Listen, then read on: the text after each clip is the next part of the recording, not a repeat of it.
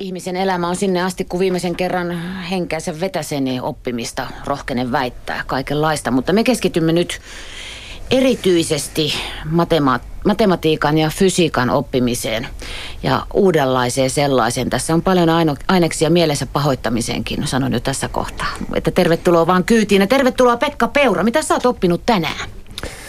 Kiitos. Tänään oppinut. Hyvä kysymys. Ainakin sitä, että kalenterin pystyy täyttämään monenlaisilla asioilla ja yhden päivän aikana ehtii hyvinkin monta tapaamista ja koulutusta käymään ja se on nyt niin kuin päällimmäisenä mielessä. Selvä. Ilta tässä kohtaa. Kohta ei tarvitse kalenteriin laittaa toivottavasti mitään, vaikka te opettajat tietysti 24/7 saatte ja joudutte asioitanne käymään läpi. Sä oot kehittänyt ja kokeillut uutta oppimistapaa useita vuosia. Tosiaan opetat matematiikkaa ja fysiikkaa ja nämä sanat saa jo kylmiä kauhuväreitä meille, jotka olimme huonoja matematiikassa. Ymmärrätkö näitä kauhuväreitä meillä, jotka olimme huonoja matematiikassa? No, en mä tiedä. Ekana mitä täytyy tosi sanoa, että puhutaan niinku uusista oppimismenetelmistä, niin kyllähän noi on helposti satoja vuosia vanhoja käytänteitä tai mitä on keksitty aikaisemmin, mutta se, että niitä ei ole ehkä otettu isommassa mittakaavassa käyttöön. Mutta kyllä mä jollain tavalla kannan huolta myös siitä, jotka kokee esimerkiksi matematiikassa semmoista todella heikkoa itsetuntoa ja se on yksi osa-alue, mihin pyrin jollain tavalla kiinnittämään huomiota. Eli ihan semmoisen niin kuin jonkunlaisen itseluottamuksen rakentaminen ylipäänsä, että on mahdollisuus oppia. Vähän turhan usein tulee paljon oppilaita vastaan, jotka sanoo, että mä oon aina ollut huono, enkä mä tässä pysty oppimaan mitään. Ja äiti sanoo, että hän on ollut aina huono ja perheessä kaikki on ollut huonoja. Ja on niin kuin valmiiksi semmoinen asenne ja jotenkin semmoinen luovuttajan olo siinä. Niin kyllä mä otan sen haasteena ja pyritään siihen tekemään jotain niin kuin toisenlaisia käytänteitä, että päästäisiin tästä kierteestä eroon. Sä opetat lukiolaisia, mutta mä tunnen yhden nykyisen seiskaluokkalaisen, joka vuosi sitten itki just tähän aikaan, että hän ei opi eikä tule oppimaankaan. Se on todella musertavaa. Se on musertavaa, varsinkin jos lapsihan oppii hyvin paljon kaikkea, että jos mietitään, että syntymästä alkaa semmoinen oppiminen, ihan niin kuin kävelemään oppiminen, puhumaan oppiminen, sehän on jatkuvaa ja aika moni hyvinkin innoissaan menee peruskouluun ja jotenkin jossain vaiheessa tietyille oppilaille tulee semmoinen olo, että mä en opikaan mitään. Jollain tavalla me onnistutaan musertamaan se itsetuntemus. Ja nämä sun uudet, me puhumme kohta niistä uusista tavoista, Pekka Peura sun kanssa, mutta matematiikkahan on paljon alakoulussa ja yläkoulussa ja lukiossa ja sitten voi valita vielä enemmän sitä matematiikkaa, jos haluaa, ainakin nykyisen OPSin mukaan. Miksi tämä on niin paljon? Eihän ihminen tarvitse kuin sen, että osaa laskea, jos maksalaatikko on 30% alennuksessa, niin pystyy laskemaan, että minkä hintainen se on. Kertolasku yliopittuna ja jakolasku ja sitten vähän prosenttia päälle, niin eikö sillä nyt pärjää? Sillä pärjää hyvin, varsinkin jos sitten on vielä semmoinen fiilis, että se mitä oppi, niin oli ihan, tai että siitä jää niin kuin hyvä tuntemus. Ja ennen kaikkea mun mielestä tärkeä olisi semmoinen olo, että jos koen joskus tarvitsevani vielä enemmän, niin pystyn oppimaan. Mutta se, että minkä takia matematiikkaa on paljon, niin siinähän opitaan paljon muutakin kuin vaan sitä matematiikkaa. Eli ihan tämmöistä niin kuin loogista päättelykykyä. Ja jollain tavalla mä itse näen ainakin lukion opettajana. Me tehdään siis paljon vaativia laskuja, niin ihan tämmöisiä keskittymiskykyä tai pitkiä ajatteluketjuja, rakenteita, niin siihen siinä on myös positiivisia vaikutuksia. Miksi sinä olet lähtenyt kehittämään uudenlaista oppimismenetelmää? No, 2009 mä tein semmoisen pienen opetuskokeilun, niin oikeastaan vahingossa. Mä en huomannut, että mä tein mitään ihmeellistä, mutta mä niin kuin oivalsin siinä, että mä olin ymmärtänyt käsitteen oppiminen jollain tavalla väärin. Ja sitten aloin sitä vaan tutkimaan vähän tarkemmin, että miksi oppilaat käyttäytyy eri tavalla. Eli yhtäkkiä mun oppilaat aktivoitu tekemään enemmän töitä kuin aikaisemmin, vaikka heillä tuli semmoinen tunne, että kiire yhtäkkiä väheni tietyllä opetuskäytänteellä, niin aloin vaan tutkia tarkemmin, että mikä tässä oli nyt, mitä tapahtui. Ja semmoisilla todella pienillä muutoksilla olen vienyt sitä omaa opettajuutta eteenpäin. Ja siihen on jäänyt vähän koukkuun. Eli koko ajan huomaa, että niin paljon asioita on pielessä siinä omassa toiminnassa, että vitsi, toi ei toiminut nyt ja mä haluan korjaa sen. Ja sitten kun tekee jonkun muutoksen, niin oivaltaa taas lisää. Eli mä oon huomannut, että mä tiedän ja ymmärrän käsitteestä oppiminen todella vähän. Ja sitä mukaan, kun itsellä karttuu tietoa, niin haluaa oppia lisää. Ja se on yksi osa-alue, mitä oppilaiden kanssa pyritään saamaan, että mä puhun siitä itseluottamuksen kehittymisestä, niin että heille tulee jonkunlainen tunne, että hei, nyt mä osaan jotain, tähän mä voin turvautua, mutta on paljon, mitä mä en vielä ymmärrä, mutta se tuntuu niin kuin semmoiselta mahdolliselta oppia. Eli mulla on semmoinen tunne, että mä pystyn koko ajan ymmärtämään vähän paremmin ihmisestä ja ihmisen käyttäytymisestä siellä luokkahuoneessa. Ja se on semmoista tietoa, mitä mä janoon. Sitä ei saa kirjoista, tai jos vaikka saisikin kirjoista, niin mä en ymmärrä sitä tekstiä siellä. Että se pitää niin kuin oman kokemuksen kautta vaan kehittää. Miksi sä oot matematiikan ja fysiikan opettaja, herra Peura? Mikä on sut ajanut siihen maailmaan? No, rakastatko sä tietynlaisia, mä en muista enää termejä?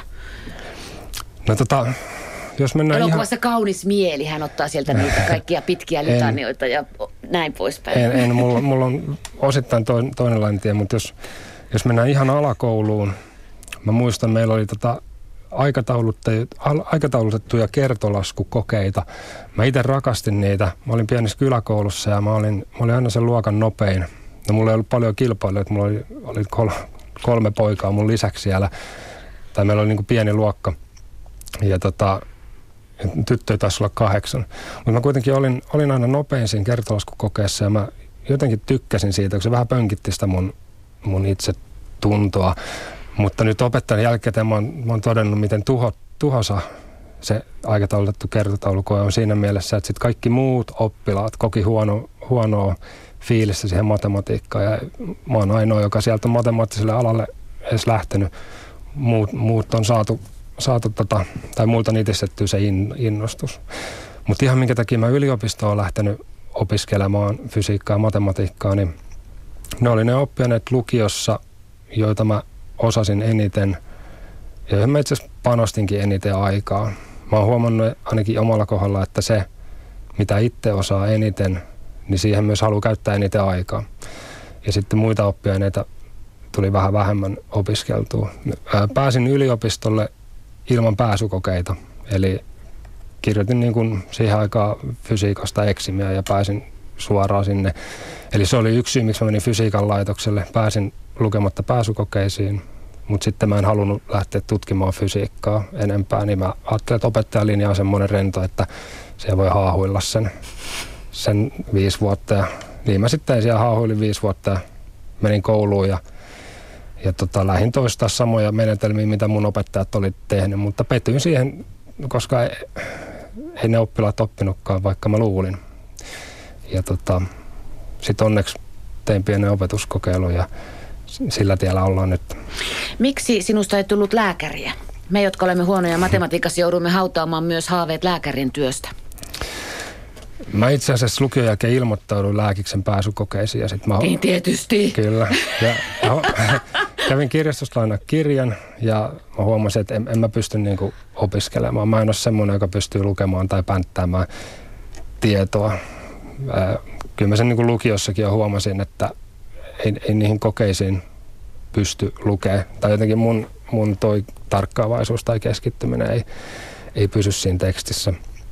Niin no, lainasin kuitenkin lääkeskirjaa ja sitä hetken aikaa selailin ja totesin, että olkoon, että mennään jonnekin, minne ei tarvitse lukea.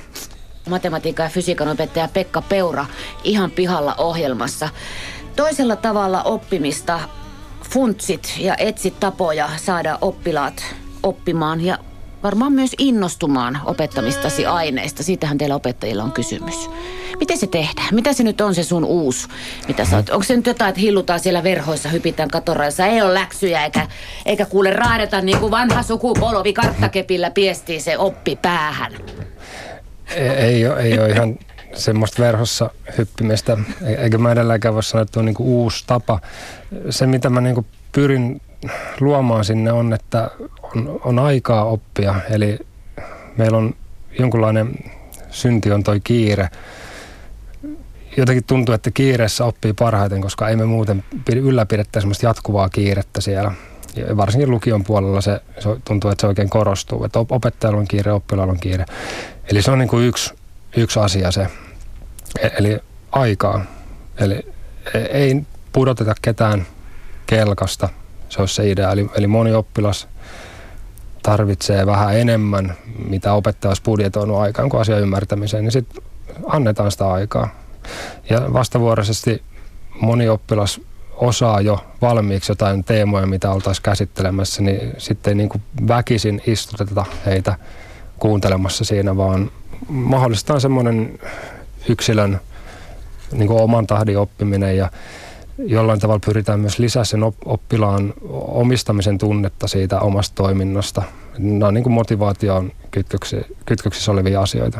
Mutta se on niin kuin hyvin samanlaista se toiminta siellä luokkahuoneessa, mitä niin kuin normaalisti. Ainoa vaan, että opettaja ehkä puhuu niin paljon yleisesti ja oppilaat istuu pienryhmissä. Et siellä niin kuin pyritään luomaan tämmöistä keskustelukulttuuria myös, koska varsinkin matematiikassa niin se matemaattisen identiteetin kehittyminen vaatii semmoista vuorovaikutusta toisten ihmisten kanssa, niin pyritään mahdollistamaan sitä paljon. Oma poikani viime vuonna 12-vuotias viimeistä vuotta alakoulussa repusta löytyi näihin aikoihin ruttaantunut koe, jossa oli aivan kammottava matematiikan numero. Ei uskaltanut ensinnäkään näyttää meille vanhemmille sitä, mikä on ihan hirveää isälle ja äidille. Semmoisia kuin me ollaan.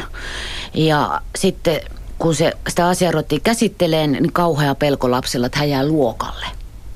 Isänsä keksi hyvän metodin, rupesi tekemään niitä tehtäviä. Me huomattiin, että siellä oli jäänyt tekemättä yksi osa. Se oli pudonnut kelkasta kärryiltä, ei läksyjä, vaikka mä katsoin, että hän mukaan tekee läksyjä, mutta ei se niitä laskuja tehnytkään koskaan, kun mä en katsonut loppuun asti sitä. Junttasi niitä eteenpäin ja keväällä sai nostettua numeron ja pienen tsemppistipendin. Tänä syksynä tuli taas itkukohtaus. Kokeet oli tulossa matematiikan ja mäkin menetin taas kerran malttini ja tajusin sitten, kun se koe oli, että tämä oli se sama asia, joka viime vuonna, josta hän oli pudonnut kärryiltä. Mutta sai ihan ok numeron nyt. Tässä on aika paljon tuosta asiasta. Ihan normijärjellä varustettu kaveri, niitä semmoisia peruspoikia siellä, hiljaisia, kilttejä, näin poispäin. Unohtunut sinne, jäänyt ihan sen kauhunsa kanssa. Ei sanonut meille, ei sanonut kellekään. Joo, tuossa on, tämä on nyt mun oma mielipide, mutta taustalla on varmaan se, että kun jossain vaiheessa huomaa, että alkaa jäämään jälkeen siitä kelkasta. Ja jos opettaja edelleen vetää sitä opetusta eteenpäin jossain tietyssä tahdissa, niin sitten vaan niin putoaa kyydistä pois. Ja siinä varmaan joutuu itselleen alkaa keksiä semmoisia jotain suojautumiskeinoja, että niin henkisesti selviää siitä jonkunlaisesta häpeän tunteesta, mikä nyt siinä onkaan valloilla. No mä ajattelen, että tuohon on hyvin, hyvin yksinkertainen ratkaisu olisi vaan se, että annettaisiin sitä aikaa oppilaalle. Ja meillähän on toi koekulttuuri, joka sit rytmittää sitä, eli tietyn väliajo, jos pidetään kokeita, niin se niinku pakottaa sitä toimintaa siihen rytmiin, joka ei ehkä ole hyvä kaikille. Niin se on myös semmoinen, mitä mä omassa opetuksessa mietin, että miten sen kokeen järjestäisi tai aikatauluttaisi, tai pitääkö sitä ylipäänsä ollenkaan. Ja sitten vielä tuohon numeroarviointiin täytyy sanoa, että esimerkiksi jos mietitään opetussuunnitelman perusteita, sekä näitä tulevia että nyt nykyisiä opetussuunnitelman perusteita, niin sielläkin peruskoulun osalla lukee, että 8. keväällä vasta ensimmäisen kerran pitää antaa numeroarvosanoja. Eli nyt monessa kunnassa ja koulussa, niin alakoulun puolellakin voi olla, että ekalta luokalta lähtien jo annetaan numeroarvosanoja kokeista. Mutta opettajan kannattaisi pitää mielessä se, että opetussuunnitelman mukaan niin se ei ole pakollista ennen kuin vasta 8. luokan keväällä. Et sitä ennen voisi miettiä jotain muuta tapoja antaa palautetta ja ennen kaikkea kehittää sen oppilaan itsearviointitaitoja myös, että se itsetuntemus pysyisi hyvänä ja itseluottamus kehittyisi. Sehän on niinkin. Ihmisen mieli on sellainen, että kokeeseen päntätään, saadaan ehkä hyvä numero, mutta se saattaa se asia liukua pois sieltä päästä. Se on vaan otettu sinne vähäksi aikaa sinne mieleen. Ehkä tämä on enempi lukuaineissa. Mutta sitten vaikka olisi, ja on myös ihmisiä, jotka osaa, mutta ne ei saa ulos siinä kokeessa sitä. Ne menee siihen koesokkiin. Joo, myös aikuisia. Kyllä. Mulle oli hyvin luontaista silloin, kun mä kävin kouluun, että mä toimin just tolleen. Luin jonkun verran ennen koetta. Eli ihmiset on tosi fiksuja ja nehän optimoi sitä omaa ajankäyttöä. Jos me pelataan tätä peliä, jota kutsutaan kouluksi, jossa siis metsästetään kurssisuorituksia tai metsästetään arvosanoja, niin järkevin toimintatapahan on silloin olla pitkiä aikoja tekemättä juuri mitään. Ja sitten ennen kuin mitataan se oppiminen, niin lukea todella paljon siihen lyhytkestoiseen muistiin, niin silloin käytöllisesti ja pienemmällä vaivalla saa semmoisen ihan kelvollisen tuloksen. Mutta kyllä jokainen opettaja tietää, että jos me sama koe pidettäisiin vaikka viikon päästä, niin oppilaat ei osaisi niin paljon enää. Mutta silti me ylläpidetään sitä toimintakulttuuria. Ja mä pyrin oikeastaan riisumaan tuossa mun opetuksessa kaikki tämmöiset elementit, joilla oppilaat pystyy niin kuin pelaamaan sitä omaa arvosanaansa. Eli oikeastaan riisun kaikki pois, paitsi oppimisen. Ja en osaa vielä sanoa, mitä kaikkea pystyy tuosta toiminnasta semmoisia turhia käytänteitä ottaa pois, mutta ainakin se koekäytäntö, niin se ei ole kovinkaan merkityksellinen, jos mietitään oppimisprosessia. Ja siinä koekäytännössä on omituisena myös se, että jos me pidetään se kurssikoe vaikka jonkun oppimisjakson lopussa, niin me saadaan se palaute, että mitä se oppilas on oppinut vasta siinä loppuvaiheessa, kun se aika on käytetty jo. Ja sitten jollain sen palautteen avulla pitäisi pystyä ohjaamaan, että miten oppilas pystyy nyt jatkamaan tätä oman oppimisen kehittymistä, mutta se aika loppuu jo siihen. Eli jotenkin on lähtenyt miettimään, että miten heti kun aletaan oppimaan, niin oppilas jollain tavalla pystyisi visualisoimaan sen, että mitä kohti ollaan menossa ja ymmärtäisi itse, että miten hän pystyy kehittämään sitä omaa toimintaa. Ja sitten saisi semmoista jatkuvaa, ohjaavaa ja kannustavaa palautetta sitä mukaan, kun se oppiminen kehittyy.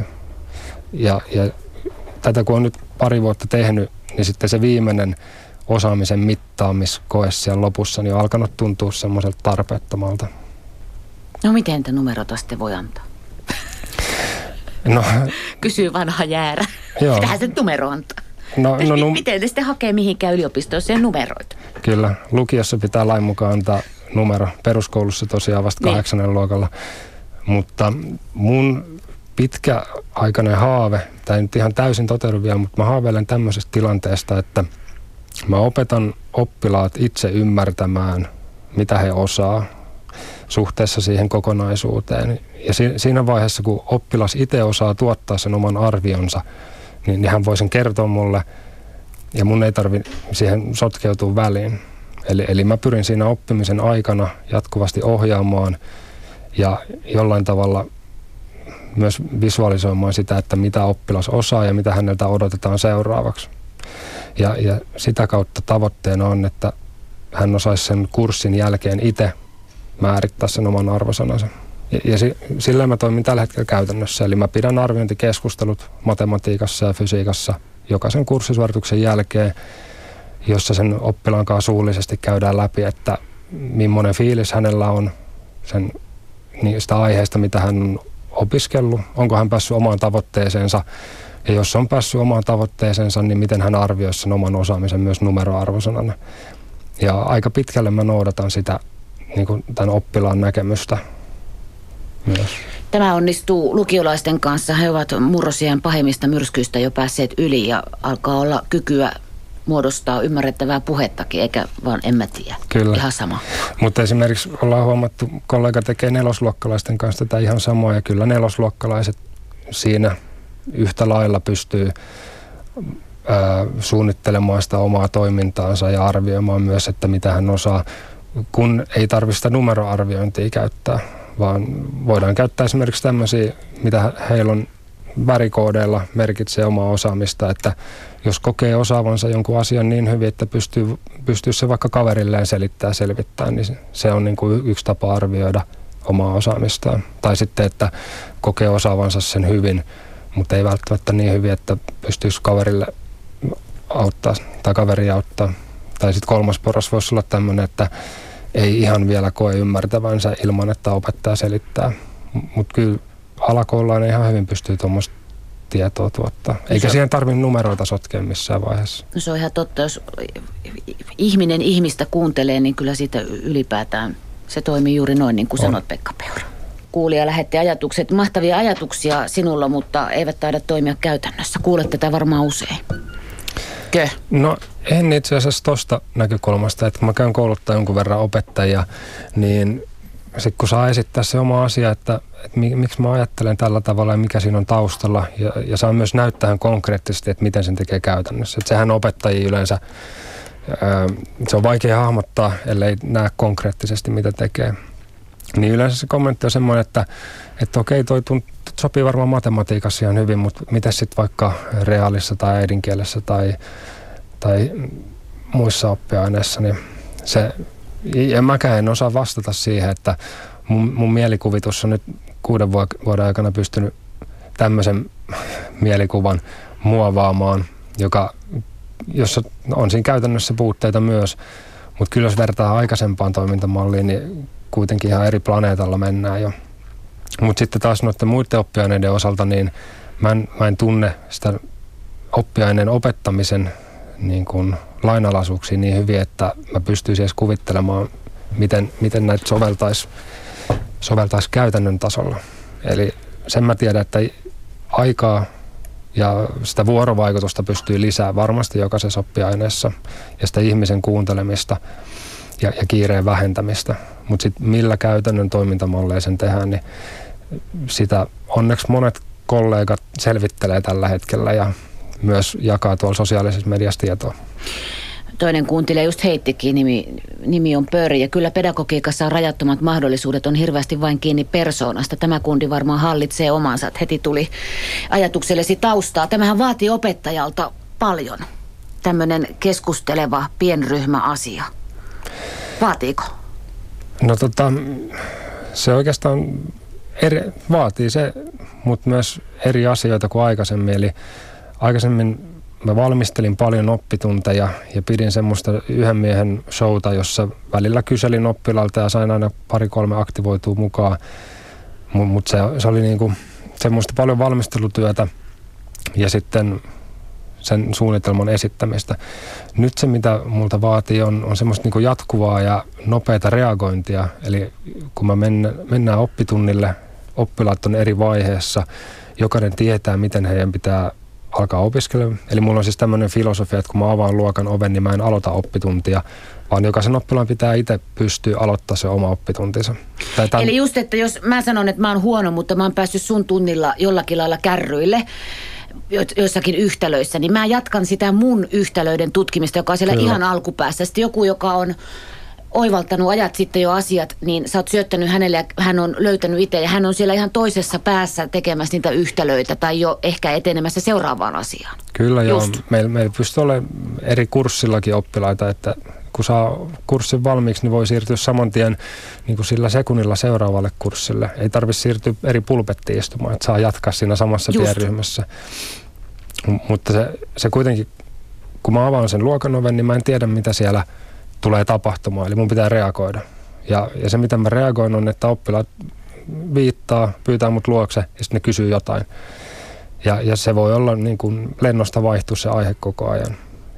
Ja siinä, tai niin kuin, oli hauska, kun 2 vuotta opetti ihan perinteisellä tavalla, niin se oma opettajuuden, se ammattitaito ei päässyt oikein pinnalle. Siis se ihmisen kohtaaminen, koska silloin mä käsittelin massaa tietyllä tavalla. Mutta nyt eri oppilaat saattaa kysyä samaa asiaa, mutta ihan eri näkökulmasta. Tai mä tunnistan, että heillä on erilaiset valmiudet ymmärtää mun puhetta. Niin samaa teemaa kun opettaa, niin siinä pystyy niin kuin räätälöimään sen jokaiselle oppilaalle vähän eri näkökulmasta. Mutta se myös vaatii sen, että sit hallitsee aika hyvin sekä sen aiheen, mitä käsitellään, mutta et myös osaa kuunnella oppilasta ja tukea sinne oppimisen polulla. Mulle tulee, mä oon ylidramaattinen ihminen, ihan semmoinen liikutuksen tila, kun mä kuuntelen sua, Pekka Peura. Siis joskus aikojen alussa, kun ihmiset ovat alkaneet opettaa toisiaan, kun tuli on keksitty ja miten se on mennytkään. Ja sitten ne hurmaavat vanhat elokuvat semmoisista todellisista kansankynttilöistä viemässä tietoa pimeisiin pirtteihin, ja Egyptissä kirjurit opettavat pieniä poikia, tietysti vähän fiinimpien perheiden poikia, mutta köyhemmätkin ehkä päässeet pojat. Ei mennä tähän maailmaan. Mutta tämä haastaa ajattelee aktiivisesti. Sehän on ihan valtava asia. No se on mun mielestä, mikä tässä oppimisessa on niin kuin kyse ihan perimmäisellä tasolla. Ja sitä saisi suositella meille kaikille pakolliseksi tuntipäivässä, eikä vaan myömyöosastoa huudella ja roiskia tuolla eri palstoilla ja missä liian. Joo, siis kyllä se, jos miettii, että voidaan opettaa siis siirtämällä tietoa tai ainakin yrittämällä siirtää tietoa, niin se kuitenkin johtaa tämmöiseen passiiviseen toimintaan verrattuna siihen, että oppilas joutuu aktiivisesti olemaan siinä sen oman ymmärryksen rakentajana. Ja samalla myös jollain tavalla toivotaan, että oppilaat saisi taitoa rakentaa sitä oman elämän tarinaa myös. Eli ei tosiaan kuunnella vaan toisten ajatuksia ja kopioida niitä, vaan että... Ei koulua vaan elämää varten. Se on ihan hyvin kiteytetty. Tulipa mieleen, mä en tiedä itse asiassa, kun mä kollasin sinua ja kävin läpi noita keskustelujakin, koska tosiaan ovatko nämä uusia ajatuksia vai eivätkö ole, kukin saa päättää tykönään, mutta toisenlaisen näkökulman tuominen herättää aina myös vastustusta, oli se asia mikä tahansa. Kaikenlaista tämän sinunkin ja kollegoidesi keskustelun ympärillä on käyty. Mutta että oliko tämä jostain sun vanhasta haastattelusta tämä, että jos meitä aikuisia työssäkäyviä testattaisiin säännöllisesti, eli olisi kokeet, jotka vaikuttaisivat meidän urakehitykseen, niin eihän siihen kukaan suostuisi. Jos palataan tässä koulumaailman koe ja se arvosana ja se arvostelu ja tämä. Kyllä, ainakin mä tykkään opettaa ammatista hyvin paljon sen takia, koska meillä on ihan täysi autonomia toteuttaa sitä omaa toimintaa, miten me halutaan. Ja se itse asiassa johtaa siihen, että me opettajat halutaan oppilaille tarjota mahdollisimman paljon ja hyvää. Ja siellä ei ole kukaan arvioimassa meidän toimintaa. Et jos yhtäkkiä luokkaan tulisi henkilöitä, jotka arvioivat sen opettajan toimintaa, niin silloin olisi varmasti negatiivista vaikutusta sen opettajan toimintaan, ja voi olla, että ei menisi montaa päivää, niin siinä olisi loparit otettu.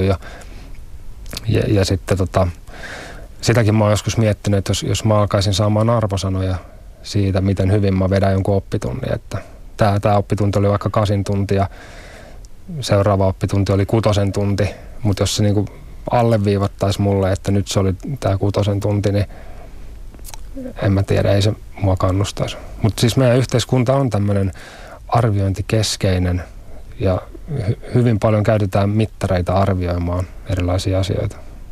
Niin kun lapsi tulee maailmaan, niin se on heti, onko se oikealla käyrillä vai eikö se ole. Totta kai pitää jonkunlainen arvio myös olla, että pystyy seuraan kehitystä toki ja käyrät. Mutta joo, no tämä on myös loputon suo. Täällä ihan pihalla ohjelmassa silloin tällöin pyörähtää käyntiin kliselinkoja. Kouluun, jos mihin, liittyy valtavia kliseitä. Pekka Peura haluaa heittää sulle. Saat sanoa, että totta vai tarua ja sitten perustella, jos haluat. Okay. Sä tosiaan opetat matematiikkaa ja fysiikkaa, olet lukiolaisten kanssa, teet töitä ja pohdit oppimista ja haastat ihmisiä ajattelemaan aktiivisesti niillä tunneillasi. Ja tosiaan ollaan tässä muutaman kertaa näiden levyjen aikanakin puhuttu muun muassa arvosanoista ja kaikesta niiden turhuudesta ja tekeekö läksytkään itse asiassa hyvää oppilaalle. Totta kai se oppiminen, mutta vanhemmat ja opettajat ja kaikki siellä. Mutta nyt niihin kliseisiin. Kliselinko käynti. Totta vai tarua, kouluissa on huonoa ruokaa. Tarua ainakin meidän koulussa. Hyvät joutuvat taipumaan huonompien vuoksi hitaaseen opetukseen. Huonot oppilaat jäävät huomiotta, kun hyvien mukaan mennään. Tämä oli siis kaksisuuntainen. Totta. Totta vai tarua? Totta. Totta, joo, kyllä. Ja sä... perustelu vai? Joo. No onhan se ihan selkeä, että meillä on siis eri osaamistaso erilaisissa aiheissa niin kuin samanikäisillä. Eli kun meillä koulussa on oppilasryhmässä samanikäisiä tai on vuoden aikana samaan aikaan syntyneitä. Ja jos siinä vaiheessa, kun tullaan kouluun 7-vuotiaana, niin jokaista on opetettu 7 vuotta eri asioissa, eri aiheissa. Ja heti kouluun tullessa se osaamistaso on jo erilainen. Niin jos on isoja oppilasryhmiä, varsinkin 30-40 parhaimmillaan, niin se osaamistasoero ja kokemus siitä aiheesta on ääripäiden välillä tosi iso. Niin jos opettaja päättäisi kaikille yhteisen oppimisen tason, niin se väistämättä on liian hidas joillekin ja liian nopea joillekin. Eli kyllä se, niin, totta. Totta vai tarua, vanhemmat ovat sekaisin suhteessa kouluun ja opettajiin ja kaikkeen oppimiseen liittyvässä? No tuohon on varmaan pakko sanoa tarua ihan niin kuin sen takia vaan, että selvii hengissä täällä tulos, mutta... Kyllähän me meidän Muumi-Annikille halutaan erityiskohtelua ja näin poispäin, me vanhemmat. Joo, mun täytyy sanoa tuohon kysymykseen, kun mä oon lukion opettaja, koko uran ollut lukiossa, niin mä en ole riittävän kyvykäs vastaamaan. Mä en kohtaa sitä vanhempien ja opettajan välistä konfliktia juurikaan, koska tuossa lukioaikana niin vanhemmatkin haluaa jo antaa omille lapsilleen tilaa ja pääosin me pyritään hoitaa kaikki asiat just opiskelijoiden kanssa. Niin mun työpäivä ei kulu vanhempien viesteihin vastaamiseen. Totta vai tarua, opettajat ovat uupuneita? Totta. Meillä on hyvin paljon kaikkea, jotka uuvuttaa. Tuo menee mielenkiintoisesti myös sykleissä. Että kyllä elokuussa, kun nähdään aina koulussa, niin ollaan ihan intoa täynnä ja monta viikkoa ja muutaman kuukaudenkin jaksetaan painaa ihan täysillä siellä. Mutta tässä kun illat pimenee ja aurinko on vähemmän, niin kyllä se vaikuttaa myös, että joululomalle päästynä niin me ollaan aika hyvinkin uupuneita. Me täytyy sanoa, että me halutaan oppilailleen parasta ja opettajat tekee todella paljon töitä.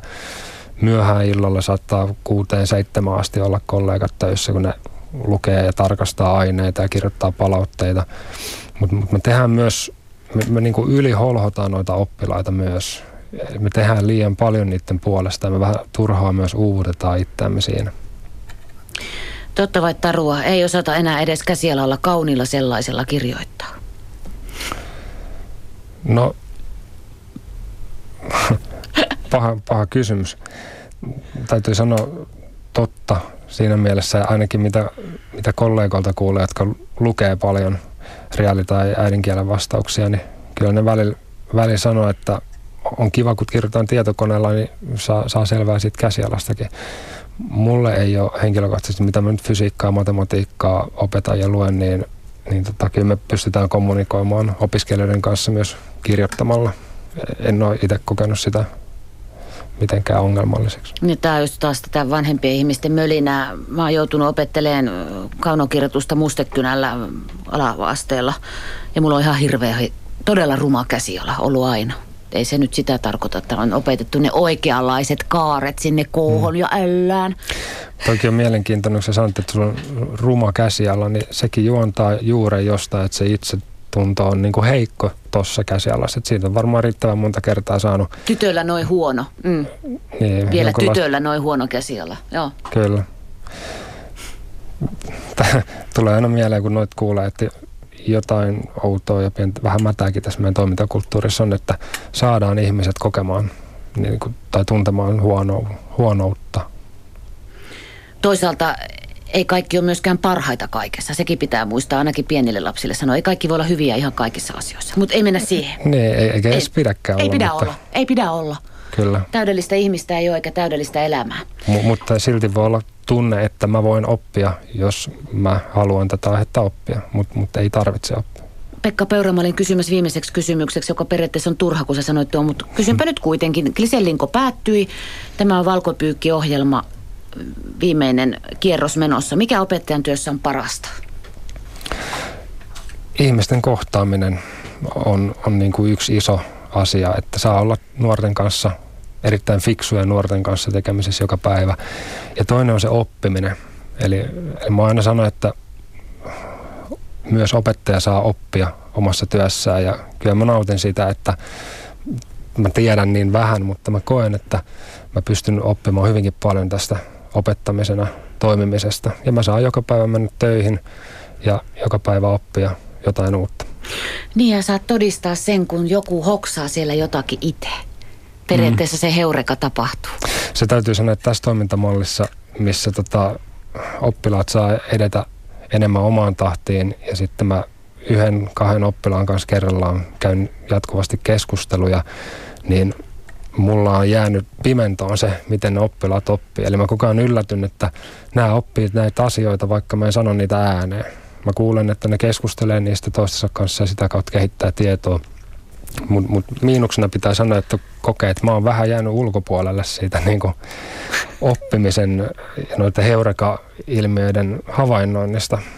Eli tää on muuttunut tämmöiseksi niin kuin, opettamiseksi ja ihmisen kohtaamiseksi, mutta sitä isoa massaa, se on erilaista nyt.